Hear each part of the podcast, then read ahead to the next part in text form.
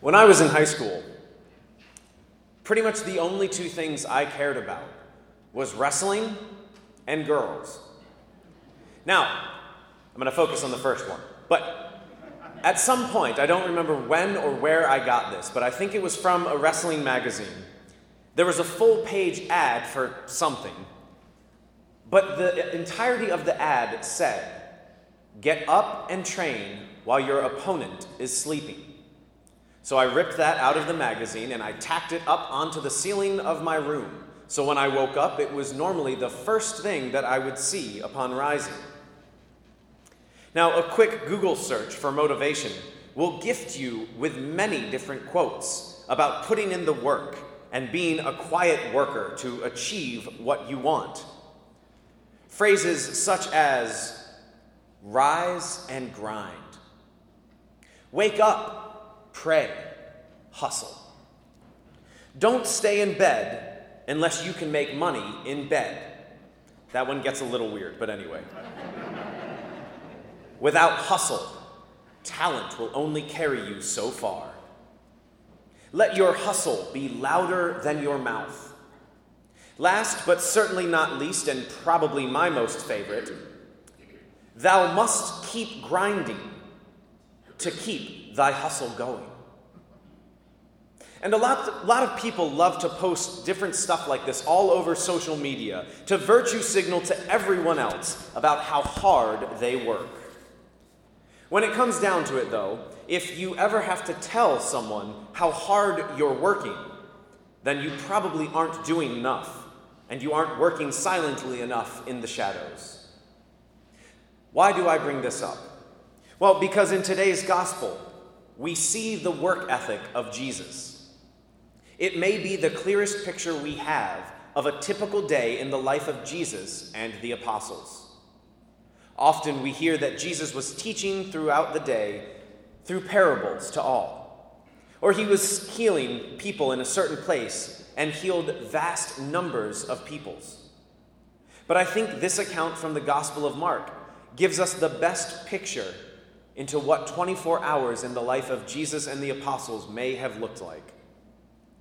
It tells us that after leaving the synagogue, Jesus went to the home of Peter and Andrew where immediately he healed the mother in law of Peter. Now, it's an important detail to note that once he got to the home, he didn't do any work, for he was observing the Jewish Sabbath until it was evening. Then he spent the evening healing those who needed to be healed and driving out demons from those who were possessed. And then, early in the morning, before dawn, he leaves to start the work all over again.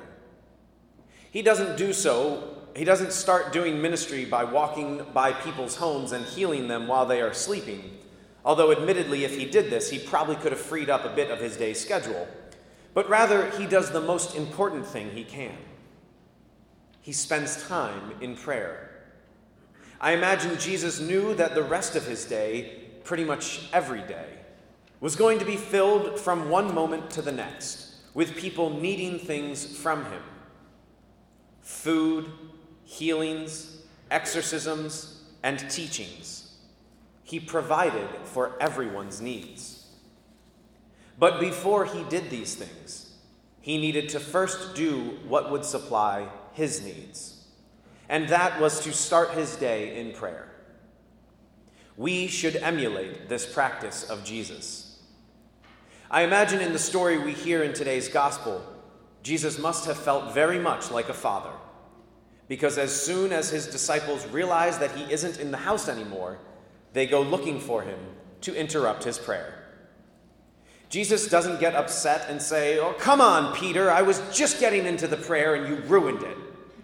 He doesn't complain to Peter and say, What do these people want from me? I just healed a bunch of them yesterday. How many more possessed people can there be in this region?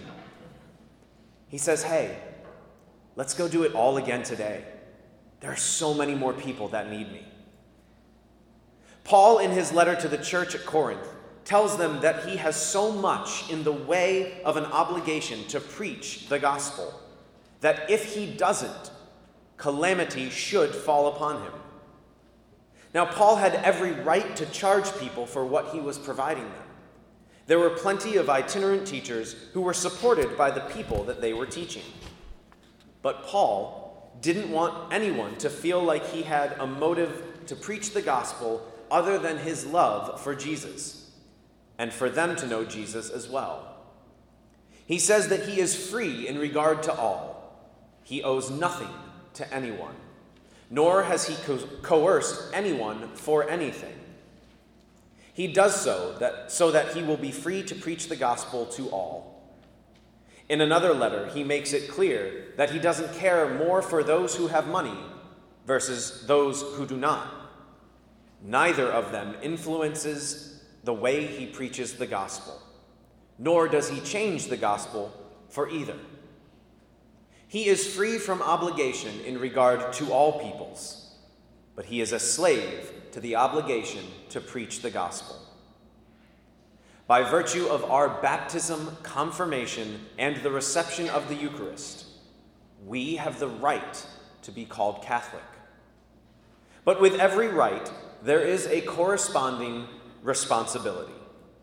We have the right to be called Catholic to be called children of God, to partake in the Eucharist. And we also have the responsibility to preach the gospel to others. It's not a suggestion, it's not a nice thought, but like Paul says, woe to us if we do not preach the gospel. Being tired isn't an excuse not to preach the gospel.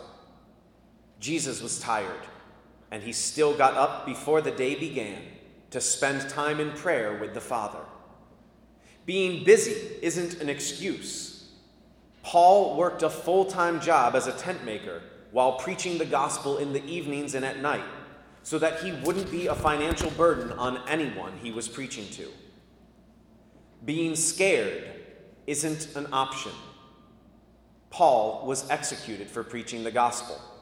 Jesus was executed for preaching the gospel and we have not yet begun to suffer for the gospel to the point of shedding blood.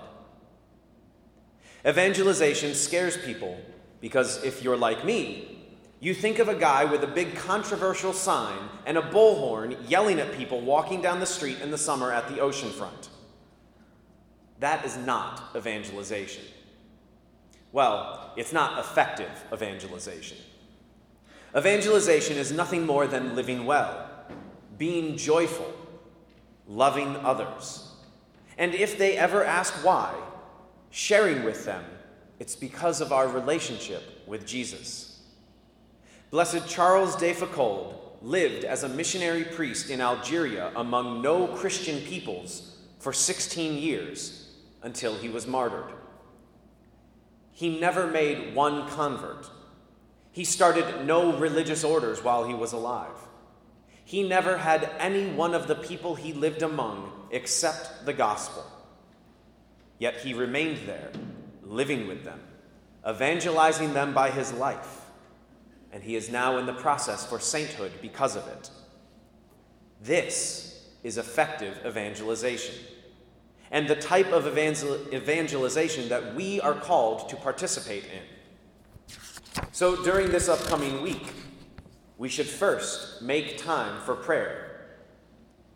And during that time, we should spend part of it evaluating the life we are currently living. We should ask ourselves this question Where is it that I am called to be a missionary and preach the gospel? Is it in your own home, to your own family? Is it your place of business or the public that you interact with? Is it at the school that you attend? Because I promise you, the Lord will reveal to you the way in which you are called to preach the gospel in the life that you are currently living. But I promise you also, we will never know how and where the Lord is calling us to be a missionary if we never take the time to ask Him in prayer.